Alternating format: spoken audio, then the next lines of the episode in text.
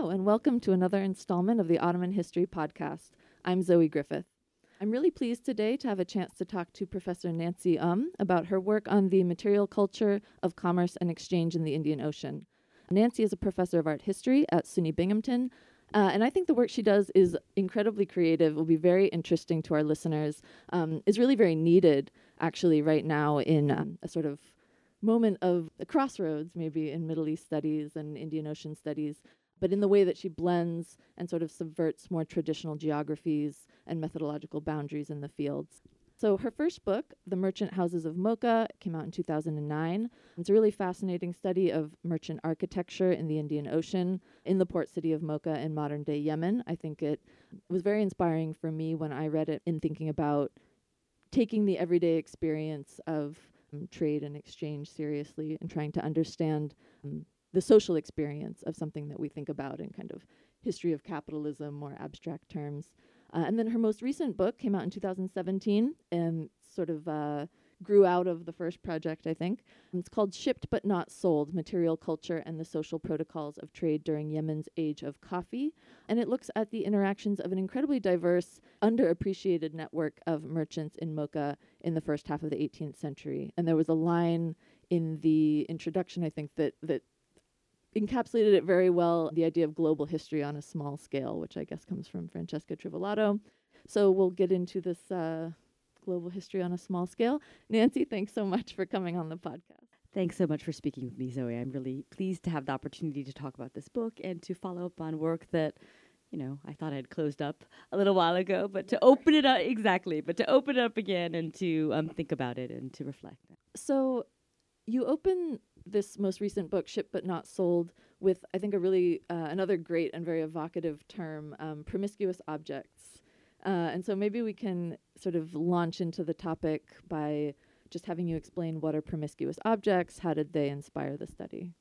Sure, thank you. Uh, that is not my term, though. It is ah. Nick Thomas's term, um, uh, when he taught uh, an anthropologist who I think has done uh, some of the most interesting work in thinking about how objects move between different states, right? Between commodity states, between gift states, mm-hmm. uh, between states of presentation and display to the state of becoming an heirloom object.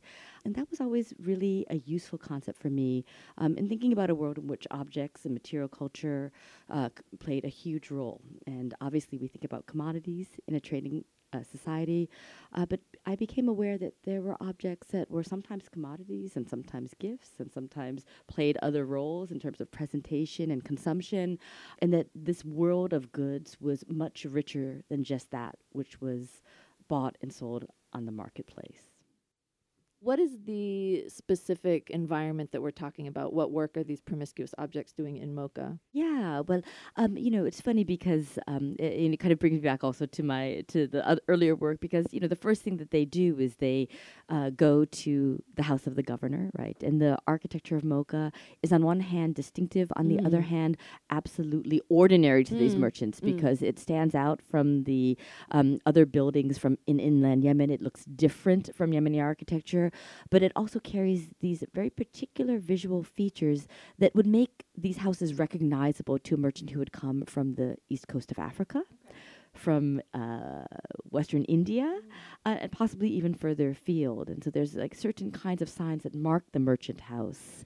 Um, and so these ha- houses would be recognizable to someone who's come from afar. Yeah, so those ha- so the house is important, right? So it's this, um, you know, and remember how that, like having this house already signals your inclusion in this merchant class, right? right, right. Um, and so uh, merchants would arrive and they would first go to the governor's house. And the governor would offer them um, a few uh, Uh, uh, objects of consumption that are going to sound very familiar to anyone who is, uh, you know, who knows the rituals of consumption in Yemen. But I'm going to say, my view is that they are special in the context of the merchant experience. So, a cup of uh, coffee.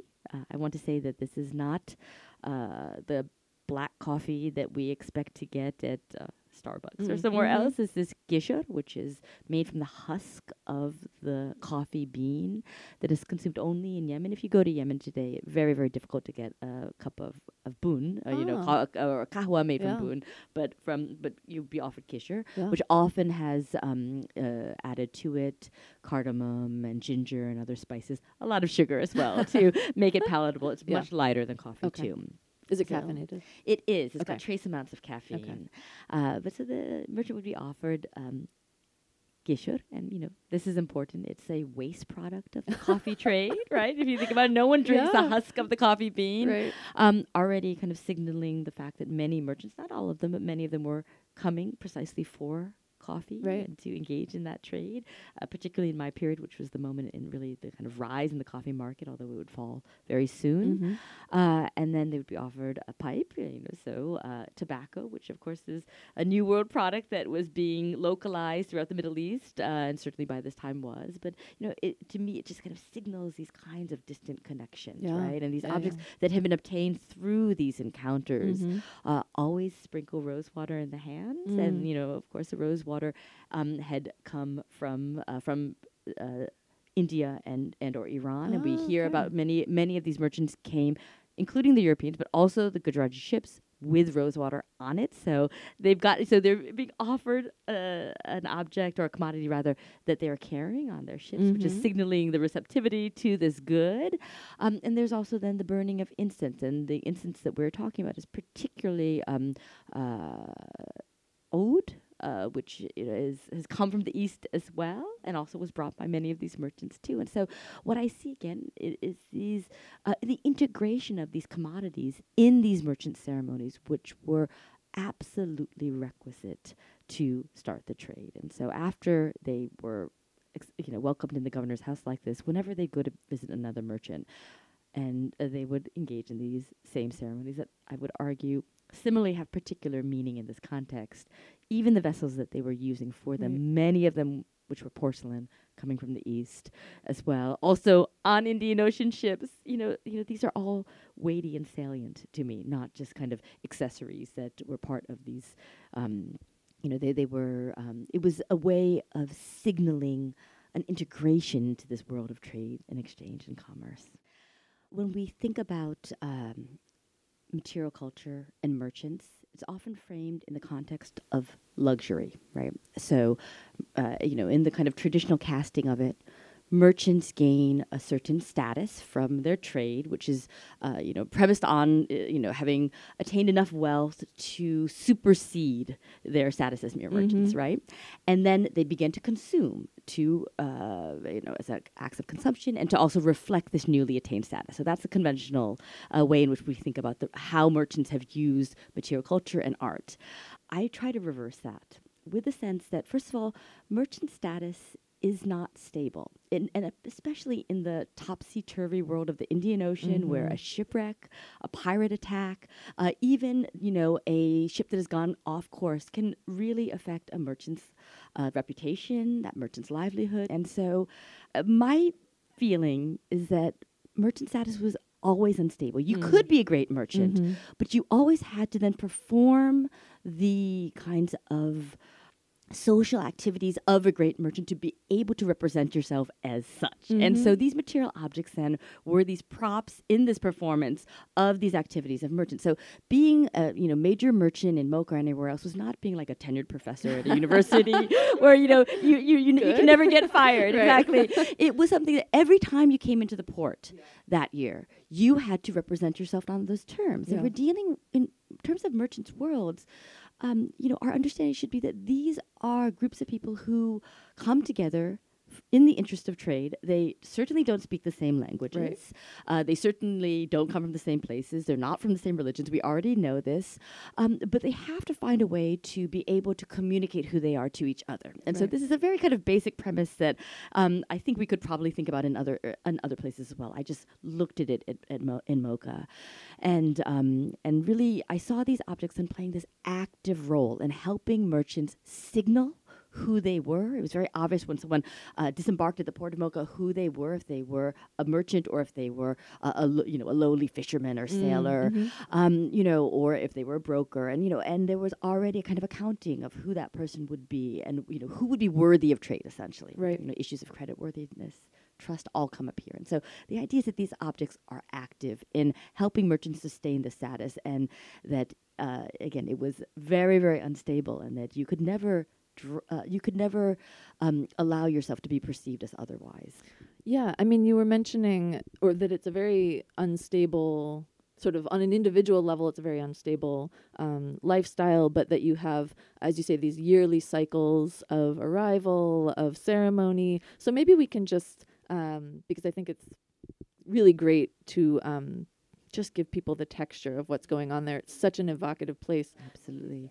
Absolutely. So, um, first of all, I have to say the temporal aspect is really important, right? Yeah. Because when we, you know, think particularly about the wind cycles that would bring the merchants, the major merchants, into town mm-hmm. every year uh, in January and February, okay. right? And then they would, you know, trade straight through uh, the summer, and they would leave. You know, you had to get out of that city by August, or else you would be st- stuck there until oh, wow. the next year, right? right? You okay. know, unless you wanted to make, you know, short haul journeys.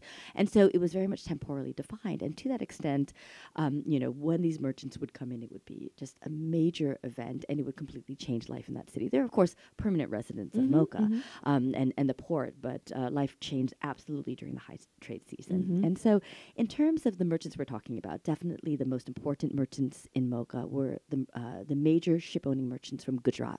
And we hear about uh, these merchants in the Red Sea and the kind of profile that they cut on that side of the world. Um, and so they were extremely important. So they had very wide-reaching networks. And was that and in search of coffee or... Well, it's interesting because, you know, they're often called brokers, okay. right? And they're certainly they certainly served as the brokers for the Europeans. And so some of them were brokers, but some of them also, but they also traded on their own mm-hmm. terms. And some of them were also artisans mm-hmm. as well. So they had a, a number of different roles um, that were all kind of associated with trade and artisanry. Um, but... Uh, So when they were dealing with the brokerage, it was a lot of times for these major merchants, whether it were the you know ship owners from Gujarat or other parts of the Gulf and the Red Sea, or for the Europeans. Of course, the problem is we hear the most about the activities Indeed. of the Europeans. So we are in this position where we have really lively and rich documents that were left by namely the Dutch and the English East mm-hmm. India Companies, to a lesser extent the French and some private merchants. Um, but we know as voluminous as those documents are, they are not reflective of the full economic life of that right. city. And so we have to use them to think about uh, what merchant life was and to also understand what their limitations are. And that's the big challenge. Mm-hmm. Um, and, uh, you know, I uh, never...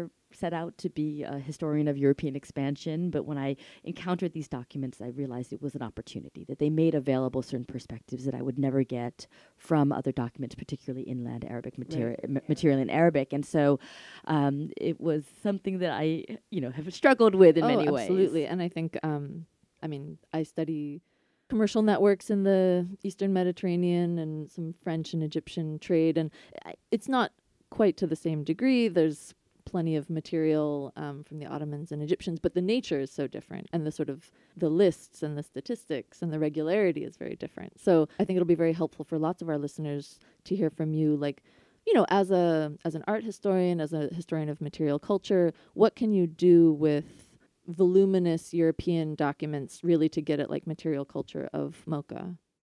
Yeah, so so uh, maybe if I could just start by saying a little bit about these documents, Please. because they Absolutely. are, you know, um, so the uh, most voluminous ones are the ones from the uh, Dutch East India Company, or the V O C, held in The Hague mm-hmm, today. Mm-hmm.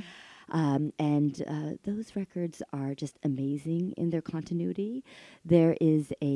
Um, Uh, one type of document called a dag register, or the it's, they're essentially diaries, right? You know, every single, mm-hmm. uh, you know, uh, where we hear all of this, the petty nitty gritty of things that happen at that port, things that you, you know, you, that you almost don't even want to hear about, right? You know, just recording from this eyewitness perspective. Uh, wait, so each person kept one of these, or no? Oh, okay. It was for the company, Got it, okay. but um, but so, but it is uh, still, you know, and I mean, it, it's very funny because sometimes you you know read along, particularly during the low trade season, they'll say, you know, nothing happened today for like a period of three weeks, right? And we get a sense that you know they were pretty bored sometimes in Mocha, um, but sometimes when they do talk about you know uh, engagements that they have with the governor of Mocha, Or, or with other merchants, or just you know swarms of locusts coming mm. in, and you know, just, just things that they observe. Mm. Um, they're they're very rich mm-hmm. materials. But I will say, um, you know, I've been working with these materials for almost twenty years now. Um, I think I've only just started to understand them, you know, in terms of really um, not just what they're telling us, because that that was kind of the allure of them for right. me initially, right. um, but the logic of the documents, right, and how we have to read them as historians, mm-hmm. and um, what sometimes. what they say uh, and you know, how to interpret what they say, but also sometimes you have to really see what they're doing as well. And you sometimes there's a big break between those mm. two, which is very interesting. Mm-hmm. Um, and in terms of material culture and even architecture, mm-hmm. which is what I dealt with um, in uh, the work on uh, the earlier work on Mocha, Um, you know, they don't tell you anything that you want to hear as an architectural historian, right? You know, you're like, what is it made out of? Just tell me, how high oh, is it? Wow. You know, that kind of thing. But um, but they do tell you on an offhand manner, you know, an offhand way, how they were using these buildings, right? And you know, you can figure out that where they had a room because they kept on getting, you know, locking things up mm, in it and telling you that mm-hmm, they were all locking mm-hmm. things up with it, not because they give you a ground mm-hmm. plan of what, you know, where that room is. And so, you know, so they're difficult in some ways, and I, and I think this is why art historians have generally not looked at the continuity of these records, because it's like every fifty pages you might get a little, you know, glimmer of something. Yeah. You know, but it's through the continuity of reading through them that you start to understand the texture of urban life. Yeah. And that's something that really cannot be captured.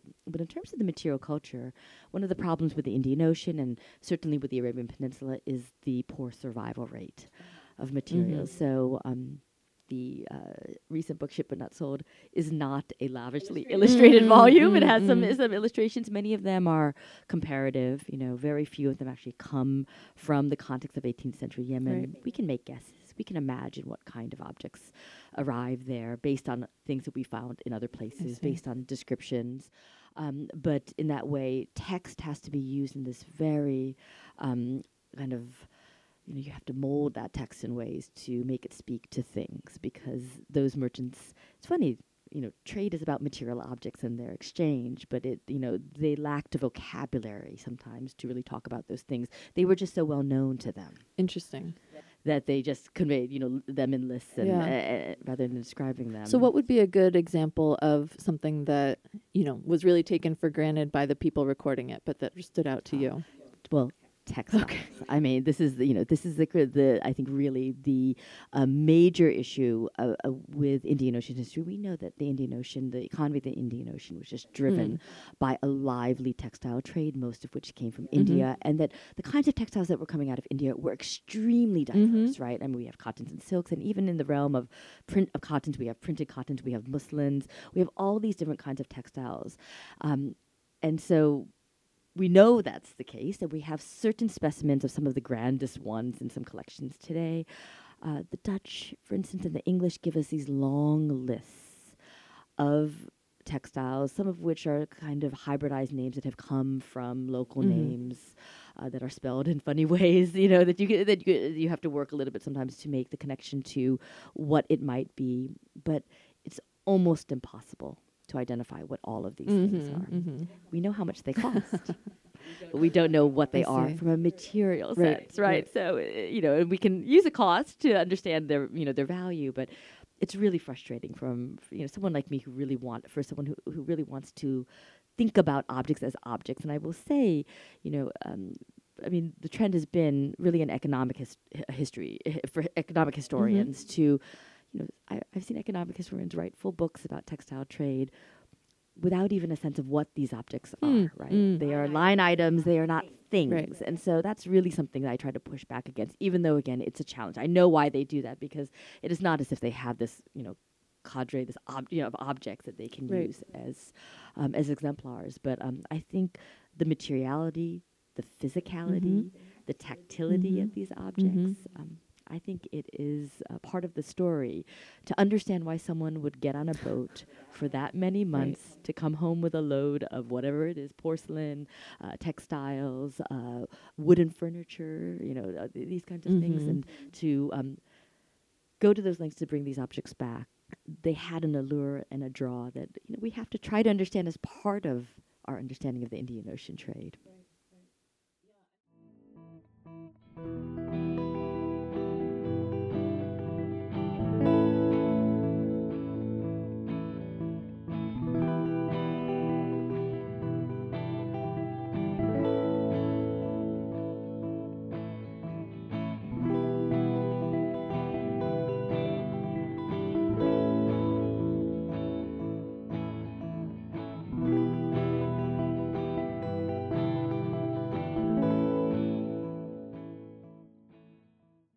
One of the things that I also really appreciate about the book is, you know, the way you explain how it came out of the first book as you know, you read all these documents, and as you said, maybe once every fifty pages there would be something that would describe the, the architecture that you were interested in. And, you know, you were constantly just sort of cutting through all of these repetitive descriptions of, oh, we brought these gifts and we had to sort of pay off these people, and it's so, isn't this corrupt and ridiculous and a waste of our time? But then you started to think, like, there's yeah. something here. Well, th- well, this is the kind of cautionary tale, right? To every PhD student who's starting off on a dissertation, they have some idea that they think is brilliant, right. and they keep pushing on it, even though it's really hard to find the sources, right. or they're not getting the answers. And, you know, um, now I know that I should have told myself, well, maybe you should be writing the story, not the one that you wanted to. But I, I still persisted in that stubborn way. And I think I managed to to work that one mm. out. And I, I think that answered questions that, that, that set me up absolutely. To move forward. Um, but it was absolutely the case of th- with this whole idea of things that are shipped but not right. sold. It's a very funny idea in some ways. Um, because what I had realized is that there were all of these items that they were spending this time talking about, right? That the majority of their time, you think it would be about com- commodities. Right. But, you know, particularly the discourse about gifts was so dominant. I mean, there are thousands of pages about this. Um, and again, and I don't mean to be kind of so negative toward the Indian Ocean economic history, but I think what previous historians, I will say, is that they have seen trade in the most limited terms mm. possible. Mm-hmm. Trade begins from the moment, you know, when something is actually uh, transacted in, fi- you know, in economic terms. You know, when you see, you know, w- when you when you see the exchange of money. Right, right, right. Okay, and so then my point is actually that the gift exchange that was structurally was first of all structurally part of the trade, and Europeans had a very hard time reckoning with this, uh, at least certainly in the beginning mm-hmm, of their mm-hmm. encounter in the Indian Ocean, that you simply had to give gifts mm-hmm. to start trading. Um, and they did get it eventually, even if in their records they still complained about it all the time. And they would say things like, this demand for gifts is unprecedented, when they knew it was not unprecedented because they had done it the year before, right. and the year before that, and so forth, right? And so it's very interesting to, again, to look at the difference between what they actually did and what they and how they wrote right. about what they right. did, right? But um, so, so when you look at these gift protocols, you really understand that th- that was actually the substance of the trade. And so, you know, I, I, some of my colleagues, because it's really, it seems very petty, this back mm. and forth. Well, no, you know, you need to give me one more, one more piece of muslin, or you know, last year you gave us this, and this kind of back and forth that, uh, that uh, economic historians have just said, oh, we don't want to deal with that. You know, let's let's try to get to the trade. And so my point is, that is mm-hmm. the trade. The trade started when the boat arrived in the port, and the way in which that merchant was received at the dock of Mocha set the tone. If he was re- received in the right mm-hmm, way, mm-hmm. he could start trading as usual. If he was not given the right salute, and really they, again, in this, you know, kind of petty way, fought about the number of salutes and things like that. And I had all of these Gujarati merchants who were said, no way. And they would turn back and they would get on their boat because they didn't want to be brought in the city into the city under those right. circumstances, um, because they understood that that was part of the mm-hmm. trade, and that was, you know, that, that they were beginning from that moment. Mm-hmm. And so that's one of the contentions that I try to make in this book, um, that those exchanges, which we could easily dismiss as extra commercial, are uh, deeply connected to those processes.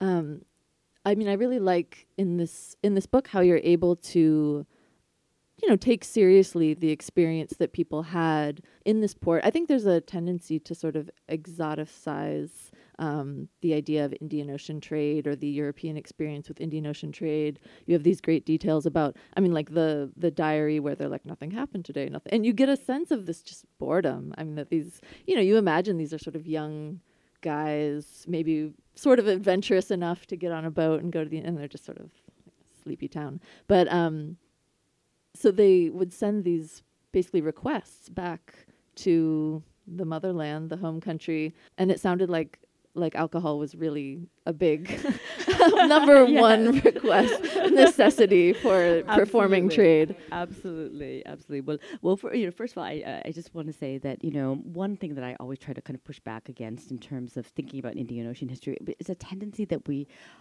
uh, a lot of us kind of fall into is this celebratory mm-hmm, tone mm-hmm, about the mm-hmm. amazingness of cross-cultural interaction, yeah. the transcendence of boundaries. And, um, and, you know, we really have to be careful of that because this was a world of trade that was full of violence, mm-hmm. that was full of exploitation.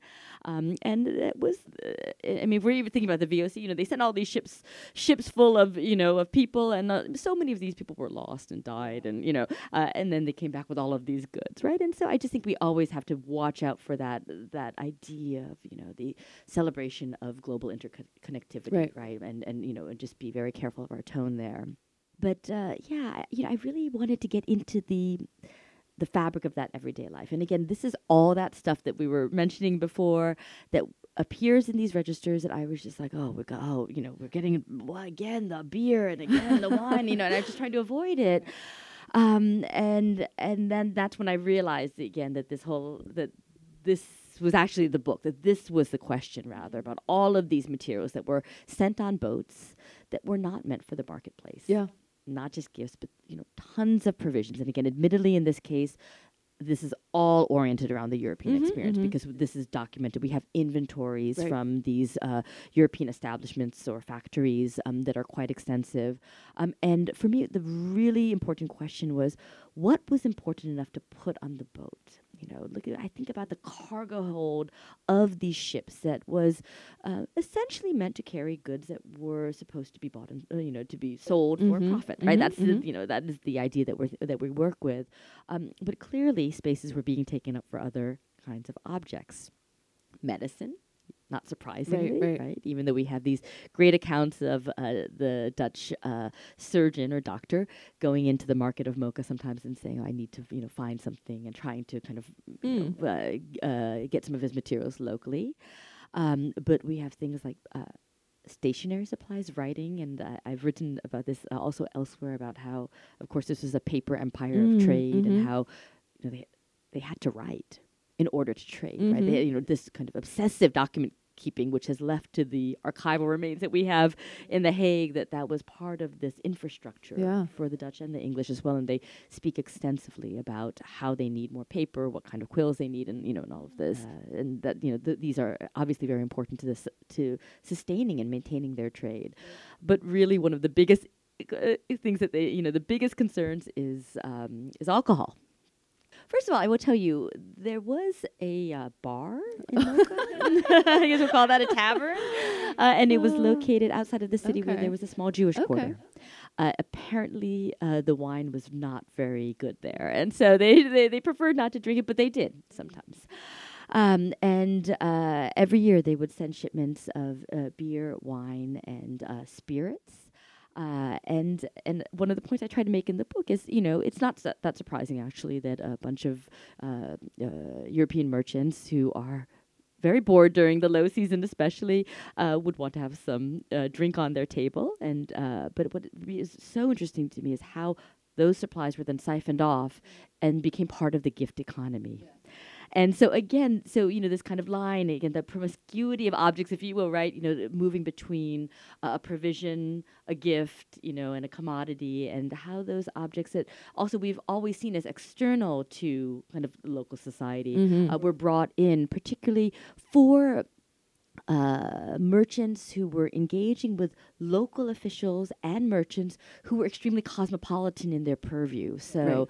so they had been to the ports of India and had been to Southeast Asia, um, and were quite familiar with the materials that the, the Dutch were br- or the well, the the the. the provisions that they were br- bringing and um, and um, and were quite hungry for them, apparently. Uh, and it became part of the identity of this port, what I think is so interesting. And um, in, in terms of the material culture of that, too, because what I realize is when you read the Dutch documents, it's, you know, this much, this much uh, beer, wine, and spirits, all of that stuff came in a container. And so uh, I have a piece that's coming out um, actually in a few weeks that is about the Dutch gin bottle. Oh, wow. Because the cool. remnants of these gin bottles were found everywhere. Um, a colleague uh, uh, of mine is uh, did a study of remnants of these gin bottles in Cape Town. Uh, you know, we know that they were in Mocha. We know that they were in, in India. They're far as far east as as Japan. Uh, you know, in Deishima, the uh, Dutch uh, a factory there. And I will tell you, when I was in Leiden last year, I went to an antique store and they had a, one of these Dutch gin bottles.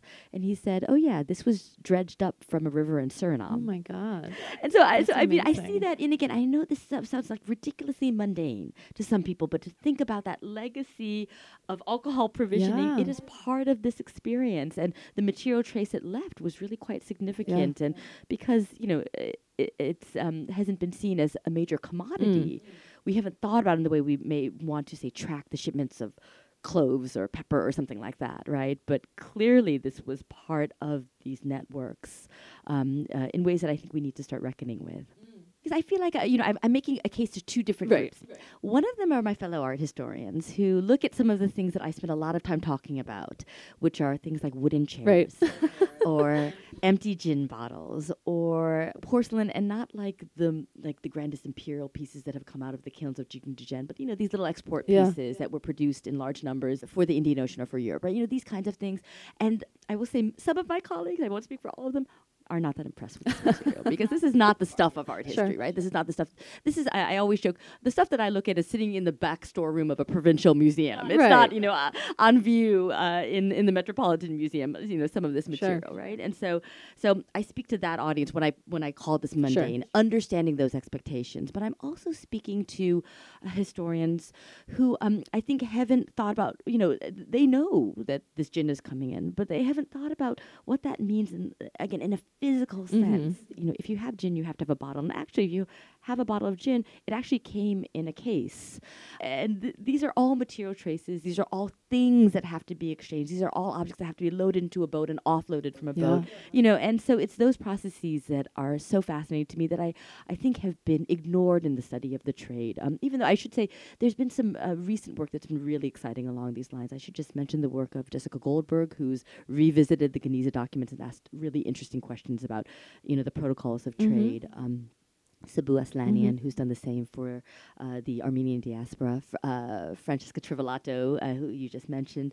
Uh, Gagan Sood, who's not actually interested in merchants alone, but really interested in the kind of Indian Ocean and, and how, you know, what made it cosmopolitan, how that cosmopolitanism, you know, is, is really kind of, w- you know, what the fabric of that yeah. was, how people communicated with each other uh, in writing, uh, particularly because he's dealing with letters. Yeah. But, um, you know, just questions that really get into, in some ways, it's the human experience Absolutely. Of all of these large processes that, that you know, we're interested in. Oh, yeah. Um, no, I mean, uh, for social historians and sort of, um, you know, the economic historians who can get so sucked into the, the documents and have no idea about any of these, like, tactile or lived experiences. So I think it's amazing.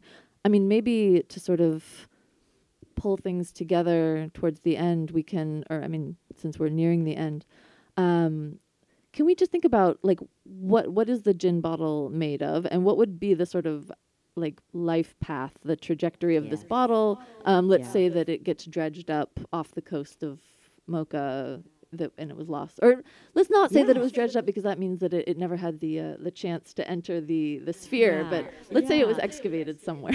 No, no, no, absolutely. These are really great questions, and these are questions that I'm, like, precisely thinking mm. about now, actually in the afterlife mm-hmm. of the book. So you're, you know, so you're insp- you're kind of inspiring me to think about projects that I've just kind of completed, as well as ones that I'm moving toward. Um, and so, you know, we can trace the gin mm. bottle from Amsterdam all the way around the Cape of Good Hope uh, to uh, to Batavia, mm-hmm. which is the Dutch capital in Asia, modern-day Jakarta. And from there, that bottle might be then sent on a ship to uh, Ceylon or Sri Lanka, or it might be sent on a ship to Mocha or to Surat in Gujarat, right? And we know that they were, mm-hmm, right? Mm-hmm. Um, and the question, though, is what happens in Mocha, yeah. right? Yeah. Because, uh, you know, I've never seen... Uh, Mocha has not been excavated. Okay. Okay. But even in the surveys, we haven't seen any of these come mm-hmm. up. And so, uh, uh, you know, it is... I cannot go to Yemen right now because uh, the situation has become so dire there. Um, I now when I when the next time I go back, I don't know when that will be. I'm going to be looking for entirely different objects mm, than I was mm-hmm. the first time, uh, first few times I had visited Yemen, mm-hmm. and I, when I had a completely different agenda. Mm-hmm. But I will tell you, though, speaking about dredging up, though, this is this is it, it, it's actually the right term, because we are finding these Dutch gin bottles in uh, Red Sea shipwrecks. Oh wow. And for me, shipwrecks are fascinating because they uh, usually exemplify cargoes, mm-hmm, right? Mm-hmm. Right? So it's not just something that was used in a port. It was something that was in the process of being shipped. It may not be, again, for sale. So right. again, this whole idea of things that are shipped but not sold must be in our in our minds when we're thinking about shipwrecks. Yeah. Um, but it all actually shows something in movement. Mm-hmm. And of course, this was a movement that failed in meeting its, uh, you know, its end target, right? right? Um, but there's been more and more information from shipwrecks um, that is coming forward.